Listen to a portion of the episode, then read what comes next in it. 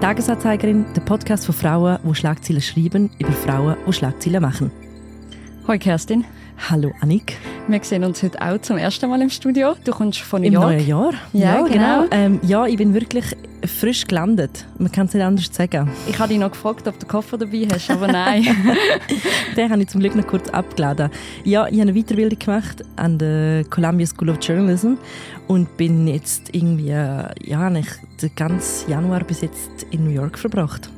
Uns bringt ein anderes Thema aber heute hier zusammen. Genau, genau. Ich bin froh, dass ich wieder zuerst mal im Podcaststudio mit dir zurück sein darf. Ich freue mich auch. Und ja, ich glaube, wir hätten uns beide gewünscht, dass wir vielleicht mit einem munteren Mhm. ähm, Thema können starten Und ehrlicherweise, das können wir unseren Zuhörerinnen und Zuhörern auch sagen, haben wir intern recht diskutiert, ob wir den Einstieg sollen wählen wo wir jetzt nachher gerade wählen werden. Es geht heute um sexualisierte Gewalt in Filmen und Serien und Anlass gibt es ein Musikvideo, wo uns alle gleichermaßen entrüstet hat. Ich glaube, das ist vielleicht das treffende Verb. Ich habe auch lange überlegt, wie man es soll sagen Wahrscheinlich gibt es nicht das treffende Verb, oder? Aber genau darum an dieser Stelle vielleicht gleich. Der Podcast beschäftigt sich mit der medialen Darstellung von sexualisierter Gewalt in Serien und Filmen. Für die Menschen, die sich im Moment gerade nicht können oder möchten mit dem Thema beschäftigen, das als Disclaimer.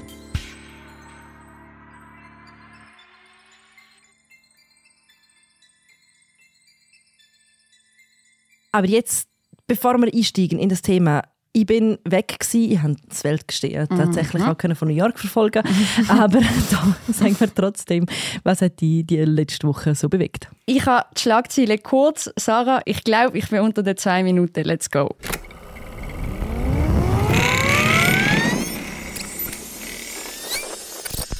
Pia Sundhage übernimmt das Frauen-Nazi-Team. Die renommierte Schwedin tritt als Nachfolgerin von der Inka Grings an. Sie hat den Vertrag bis nach der EM 2025 unterschrieben. Dann Kate Moss. Äh, genau, eine Ikone ist diese Woche 50 geworden. Kate Moss wird in wenigen Jahren zu einem der meistbezahlten Models der Welt.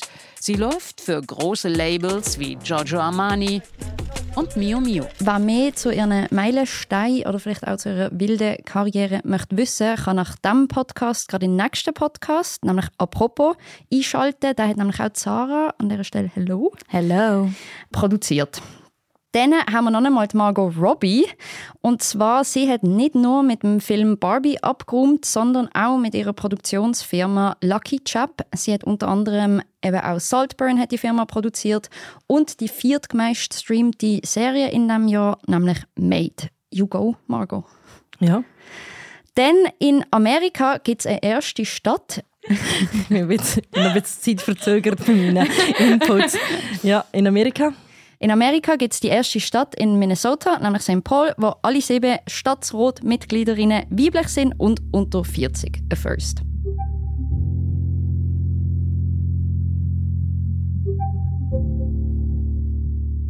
Ich drücke mich fast ein bisschen den Einstieg in das Thema zu wagen. Wir haben hin und her geschrieben, der Till Lindemann hat einen Teaser gepostet für sein neues Video.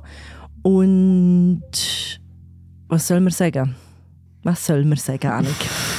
Ja, ich glaube, man kann nicht mega viel sagen.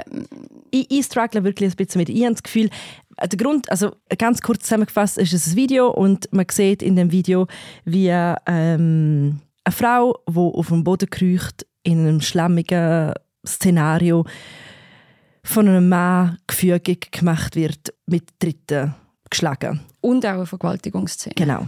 Und eine Vergeltungsszene und das alles kommt natürlich wenige Monate nachdem ähm, Rammstein-Frontmann sexuelle Übergriffe vorgeworfen worden sind und es wirkt halt nun mal einfach so, als möchte er no pun intended nachtreten und das Thema nochmal aufgreifen und damit provozieren und das ist genau mein Problem. Ich möchte eigentlich nicht darüber reden, weil ich das Gefühl habe, jeder Artikel und jedes Wort, wo man über ihn verliert, geht ihm Auftrieb und das Einzige, was er will, ist Aufmerksamkeit.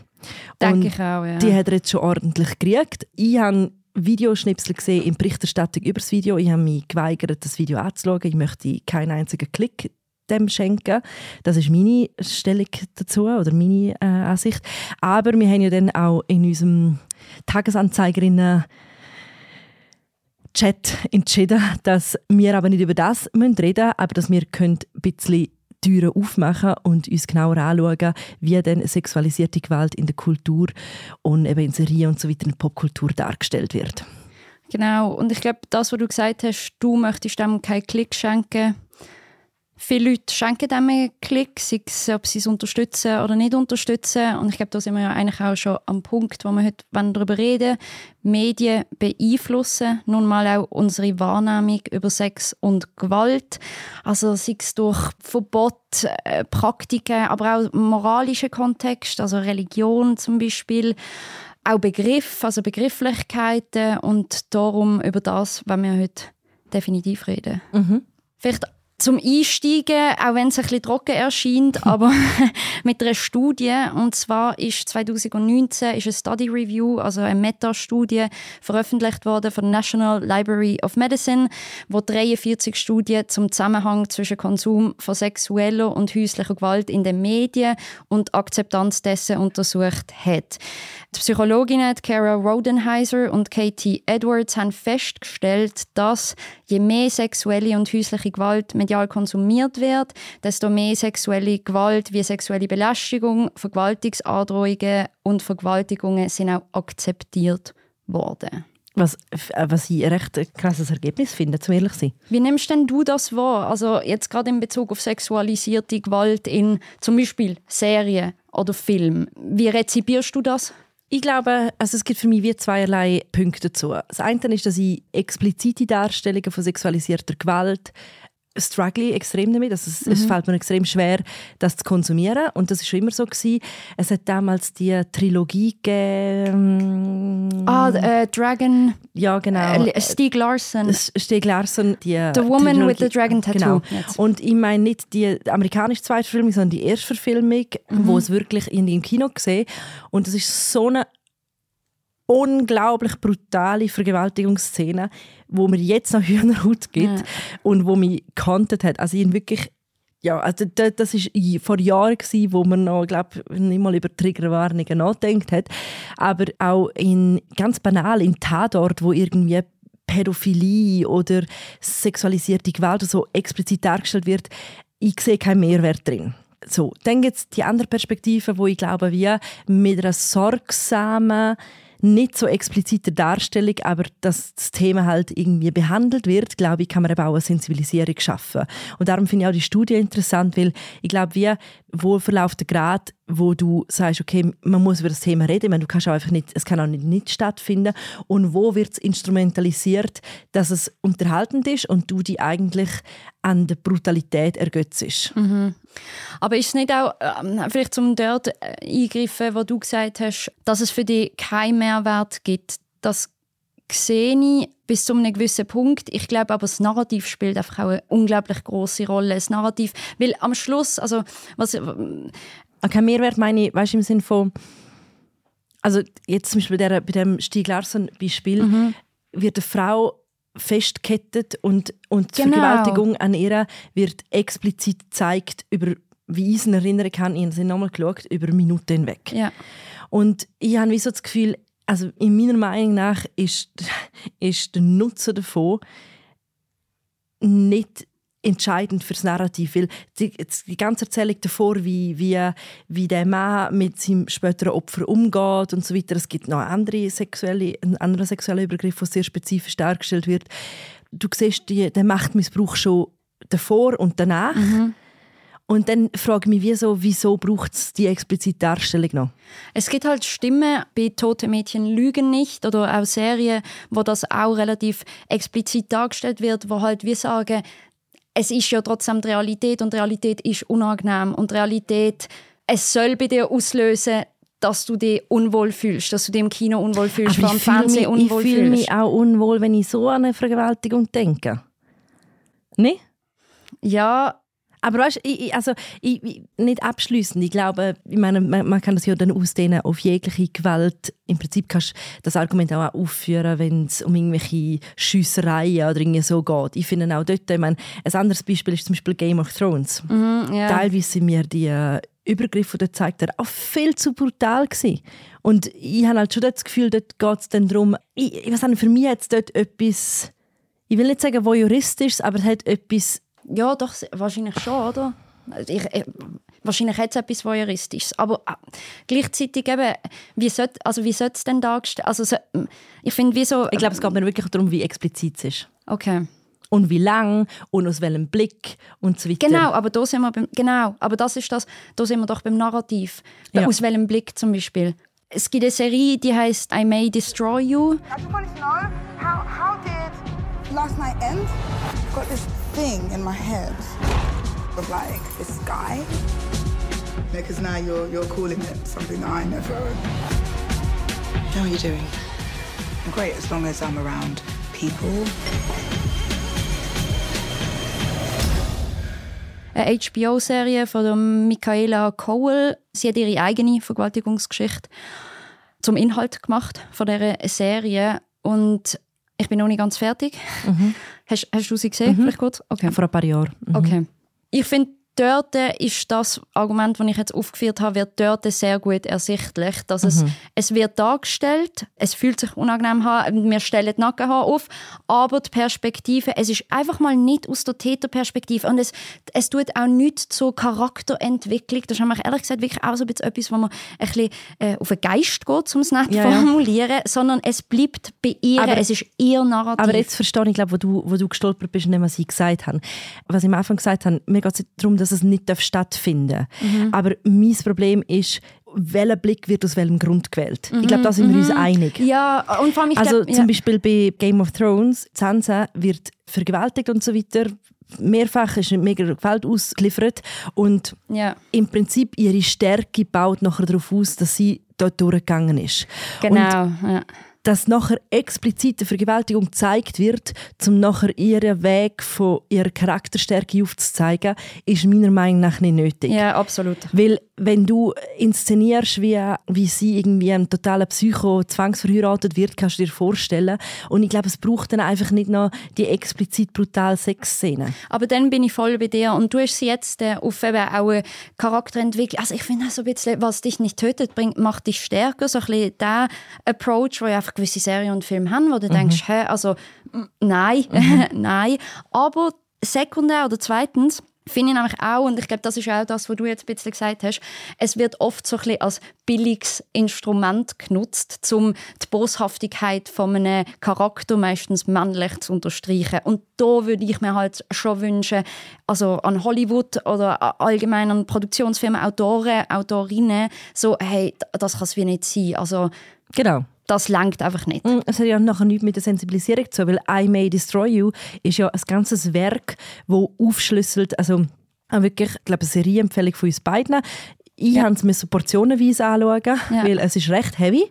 Voll, ja. Also es gibt auch dort explizite, kurze Schnipsel und so weiter. Es ist nicht so, dass man ohne das auskommt.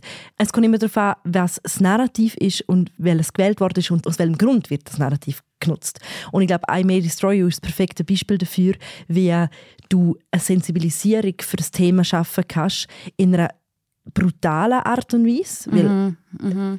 äh, wie du sagst, also ich habe, mm -hmm. nach der ersten Folge habe ich mal drei mhm. Tage keine zweite können schauen obwohl es nicht so explizit wie jetzt andere Beispiele, die du genannt hast, voll, ja, nein, genau. da bin ich schon bei dir. Aber es geht halt um eine junge Frau, die sich nicht daran erinnert, dass sie vergewaltigt worden ist und erst durch Rückblenden, wo plötzlich bei ihr quasi in der Erinnerung erscheinen, ja. den Tag durch, merkt sie, dass etwas passiert ist, was nicht okay ist. Ja. Das heißt, es fängt wirklich an, nicht bei der Tat, sondern danach und sie schlüsselt nachher auf, was passiert ist angelehnt an ihre eigene Geschichte. Und nur äh, zwei Finessen, die mir aufgefallen sind, aber ich habe es noch nicht fertig geschaut, aber in der ersten Folge, ich weiß jetzt nicht mehr, ob es in der ersten oder in der zweiten ist, aber ähm, also erstens, mich interessiert das auch aus Kameraperspektive, mhm. habe ich auch gut gewählt gefunden. Also man sieht ja eigentlich das immer, die Kameraperspektive ist immer so aus ihrer Sicht eigentlich, mhm. also auch bei diesen Szenen. Punkt Nummer eins, was mir aufgefallen ist und das Zweite, vielleicht magst du dich an das erinnern, aber dort, wo sie eigentlich, also vielleicht ganz kurz, müssen wir mal schnell sagen, also es geht genau um eine junge Autorin, also eben Michaela mhm. spielt eine junge Autorin und wird in einer Nacht vergewaltigt. Mhm. Und ist eigentlich dann gerade am nächsten Tag, nach dieser Nacht, sitzt sie bei ihren Produzenten sozusagen am Tisch und sie blutet am Kopf. Also man sieht auch einen Blutfleck auf dem T-Shirt. Und die Produzenten, das ist glaube ich eine Mann und eine Frau, sprechen sie zum Beispiel nicht auf das an. Mhm. Und es ist sehr gespickt mit so Finessen, wo man wie erkennt, wie unsensibel, eben auch so gesellschaftlich. Mhm. Ich meine, egal, sie haben ja, logisch können sie nicht wissen, was du Michaela in dieser Nacht passiert ist. Aber dass du die Gegenüber nicht darauf ansprichst, auch in einem, also auch in einem Arbeitskontext. Ich meine, das können wir jetzt, mhm. wenn du willst sehen, dass ich Blut an der Stirn, dann hoffe ich, oder nein, nicht mal ich hoffe, ich weiß es. Ich ja. weiß, dass du mir willst sagen, hey, mhm. Annik, ist alles okay bei dir. Mhm. So, das mhm. habe ich recht eindrucksvoll Spannend. gefunden. Und eben, da sind wir eigentlich schon wieder beim Punkt von sehr, sehr nicht explizit, inexplizit dargestellt und trotzdem recht machtvoll. Mhm.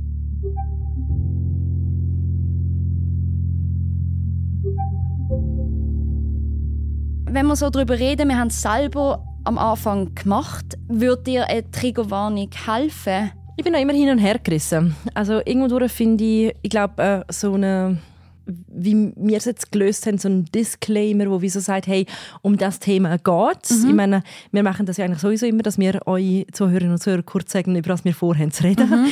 Wir mhm. hoffen, manchmal lösen wir es besser als andere Mal, aber wir geben uns das Beste. Und ich glaube, es ist wie fair enough, zu sagen, hey, wir reden über ein Thema, das auch etwas auslösen kann und man sich auch aktiv kann entscheiden dass man das hören will oder nicht. Ich habe einfach manchmal das Gefühl, dass es so ein bisschen als Mittel genutzt wird, um ebenfalls noch Aufmerksamkeit zu kriegen. Mhm. Also ich habe das Gefühl, in den letzten zwei, drei Jahren sind Triggerwarnungen inflationär verwendet mhm. worden auf allen möglichen Kanälen, wo ich einfach manchmal wie so finde, was ist jetzt genau der Grund mhm. und manchmal fast ein bisschen Effekthascherei. Okay, ich empfinde es glaube ich, auch ein bisschen als Alibi-Aktion. Ja, ja. Also, dass man wie einfach sagt, wir spielen eigentlich eh den Content, den wir spielen wollen. Eben, wir machen uns nicht Gedanken, wie wir eine Story könnten erzählen ohne dass vielleicht auch eine Triggerwarnung mhm. braucht. Weil eben, das grenzt ja eigentlich auch eben an das, an, wie, wie man das in Serien kann lösen kann, wie das jetzt eben Michaela Kohl gelöst hat, sondern so, man setzt einfach ein Marco vorne dran und dann sind wir sozusagen ein bisschen fein raus. Ich habe etwas gelesen, was ich noch spannend gefunden habe, was mir gar nicht bewusst gesehen ist. Es gibt auch Stimmen, die sagen, dass Triggerwarnung äh, das Gegenteil kann auslösen kann. Also Christian Lüttke hat in einem SWR-Interview als äh, Psychiater erklärt, dass bei Triggerwarnungen sogenannte Nocebo-Effekt entstehen Und das ist eigentlich wie bei einer Placebo-Pille, nur umgekehrt. Also wenn wir wie hören, dass etwas Angst macht, dann bekommen wir auch eher Angst zum Beispiel. Ja. Selbsterfüllende Prophezeiung. Genau, so. aber ich glaube auch da kommen wir zurück zu dem, was wir vorher gesagt haben, das ist eine Frage vom Narrativ. Ja. Und dahinter steht unsere Aufgabe als Medien, als Filmemacherinnen und Filmemacher oder in welcher Form wir auch immer Informationen gegen austragen, wir können entscheiden, wie wir das machen. Bei Kleinigkeiten wie ein Disclaimer. Weil eben Effekthascherei ist wieder so, Achtung, du hast jetzt vielleicht Angst. Mm, ich meine, das mhm. ist ja wie so... Das, ist das, was er eigentlich sagt. Genau, genau. und das ist dann einfach ein grosser Cliffhanger, oder? Und der Effekt ist doch, der mehr mag draufklicken, um zu schauen, ob es dann wirklich so Angst macht, oder ich klicke drauf und habe bereits Angst.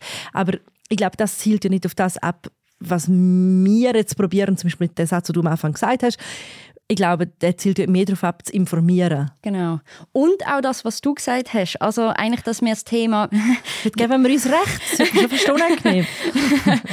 Nein, aber es ist nur, weil also er sagt, dass zum Beispiel, du hast vorhin es erwähnt, also mir ist das auch erst jetzt im Gespräch mit dir aufgefallen, dass wir das ja eigentlich auch versuchen zu machen, äh, einleiten. Also er sagt eigentlich, besser würdest bei Titel präzisieren. Also eigentlich schon in Titel eine gewisse Aussicht geben, was die nachher erwartet. Und das ist eigentlich das, was du auch gesagt hast, wie du mhm. das willst lösen Und apropos Narrativ, mir ist das gerade eingefallen, ähm, und das klingt jetzt ultra edel, ich bin überhaupt keine Opernkennerin, oh. aber ich bin in New York in der Oper und habe Carmen angeschaut, eine Opera-Original von Georges Bizet, Erstaufführung 1875 und jetzt ist die neu und sehr modern inszeniert worden mit der Regisseurin Carrie Cracknell und das Interessante ist, dass Carmen als Opera eigentlich, also es geht darum, dass eine Frau, sie lebt ein freies Leben und sie verliebt sich in einen Soldat und dann brechen sie zusammen aus und dann hadert er aber mit dem Leben und sie sagt, gang du besser wieder heim zu deiner Mutter, ich bin gemacht fürs freie Leben und so weiter. Er ist dann aber eifersüchtig, weil sie nachher einen neuen Mann hat und er sucht sie auf und will sie zurückgewinnen und sie sagt, nein, ich will nicht mit dir zusammen sein und er tötet sie. Und historisch gesehen wird eigentlich die Tat von ihm immer so als leidenschaftlicher Akt ah, von ja, «Ich liebe sie so ja. sehr» dargestellt und so. Was jetzt Carrie Cracknell gemacht hat, ist, dass sie sagt, hey, das ist, es ist eine ikonische Geschichte und die ikonische Geschichte basiert auf einem Femizid. Und wir müssen zeigen, dass es ein Femizid ist. Es geht nicht darum, dass es irgendwie eine Fantasie ist oder dass es irgendetwas damit so, dass sie es verdient hat. Nein, sie entscheidet sich, um ein freies Leben zu führen und sich nicht an Konventionen zu halten. Und wir können gar nicht das anders inszenieren, als auch zeigen, wo die toxische Männlichkeit in dem Stück stattfindet. Ich habe natürlich extrem darüber nachgedacht, weil ich gewusst habe, über was wir heute in unserem Podcast reden. Und es hat mich eben auch dort wieder darin bestärkt, dass die Menschen, die Geschichten erzählen, die Menschen, die Podcasts machen, die Menschen, die fotografieren oder wie du vorher gesagt hast, oder? Ein Detail auf das ich zum Beispiel nicht achte, weil ich den Hintergrund nicht habe, wo Kameraführung machen, so viele kleine Details entscheiden, wie am Schluss das Narrativ aussieht. Ich habe mir auch schon vor dieser Folge überlegt, was man abschließend sagen können. Und um auf das eingehen, was du jetzt eigentlich sagst, glaube ich, Passt deine Notiz? das ist immer befriedigend, wenn die Notizen, wenn die Notizen perfekt reinpassen. Sie steht aber definitiv eigentlich nicht am Ende. Aha, okay. Aber eine Wunschvorstellung wäre, genau damit das möglich ist, dass so Details so stattfinden, auch ein sensibler Umgang, glaube ich, ist wichtig, dass Mediendarstellungen darauf eingehen, wie Vergewaltigungen, Straftaten, Femizid, dargestellt werden und vor allem eben wie nachher eigentlich eine Person mit dem auch umgeht. Und ich glaube, da braucht es bei Drei-Buchautoren, Autorinnen vor allem, Produzentinnen auch mehr Frauen. Mhm. Ja, ich glaube, dass, dass, dass das möglich ist, ja. so eine Aufarbeitung. Egal ob in einem Film, in einer Oper, ja. im Journalismus. Das glaube ich auch. Ich glaube es übrigens, es geht auch bei den die gern Anti-Vogue-Diskussion darüber, nur darf die, die Person auf der Leinwand sein, die wirklich das Schicksal erlebt haben und das ist doch irgendwie Blödsinn und Repräsentationsfrage und bla bla bla. Ich bin extrem dezidiert beharre darauf, dass es vor allem entscheidend ist, wer am Tisch sitzt, wo die Geschichte schreibt.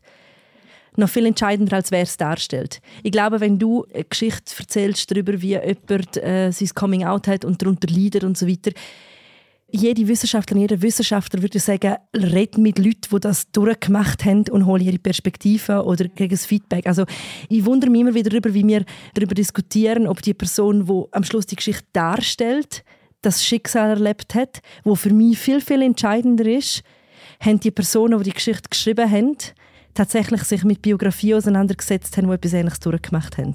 Also eine Diskriminierungsgeschichte funktioniert nicht, wenn nicht diskriminierte Leute am Tisch sitzen. Ich glaube, ja. Wir müssen hören, wir müssen aufhören. Zara tippt auf die Uhr. Ich habe dafür einen kurzen Tipp diese Woche. Ich habe nicht einen kurzen Tipp. Ei, ei, ei, okay, dann fange ich sonst an. Los. Dann sind wir durch. Äh, nachdem Annik letzte Woche nämlich Musik getippt hat, finde ich, wir müssen hier wieder äh, unsere Ordnung finden. Und zwar habe ich wieder mal Musik mitgebracht. Und zwar Alice. Immer am Cheaten am Mode, ich schwör, ich mach's wieder gut. Man kennt voll noch nie so viel über sie. Sie hat, glaube ich, erst zwei Lieder einmal auf Spotify veröffentlicht. Aber die haben mich voll abgeholt. Vor allem der Song Angst, Liebe. Angst ist zu groß und die Liebe zu klein. Doch in deinen grünbraunen Augen fühle ich mich immer daheim. Ich schwöre, ungeschminkt bist du so wunderschön, flüsterst du mir ins Gesicht. Ich bin mega gespannt, was weiterhin von ihr kommt. Kerstin, dein nicht so kurzer Tipp? Mein Tipp kommt aus New York und zwar zeigt das MET, das Metropolitan Museum of Art, im Moment eine Ausstellung, die heißt Women Dressing Women. Und das ist die erste Ausstellung, die die MET ganz allein Frauen widmet, ah, cool. was äh, an sich schon recht überraschend ist. Ja. Es ist meiner Meinung nach extrem äh, schöne Ausstellung. Wer sich für Mode interessiert, sieht, wie die ganzen Haute Couture-Schneiderinnen und so weiter ihre Labels gegründet haben. Man sieht auch, wie die Modeindustrie so prägt worden ist von kreativen Frauen. Was ich muss sagen, was mir ein bisschen gefällt hat, ist ein kritischer Blick darauf, dass, wie sich das Ganze geändert hat in der Modeindustrie. Mittlerweile wird Mode halt immer noch sehr fest prägt von Männern, die ein festes Bild haben davon, wie eine Frau muss aussehen muss. Und das, nachdem die letzte Met Gala am Karl Lagerfeld gewidmet worden ist, wo halt einfach immer dafür plädiert hat, dass Frauen einfach dünn sein müssen und ja, von dem her, eine kritische Stimme hat mir gefällt, dennoch sehr sehenswert, wenn er nächsten Monat in New York ist.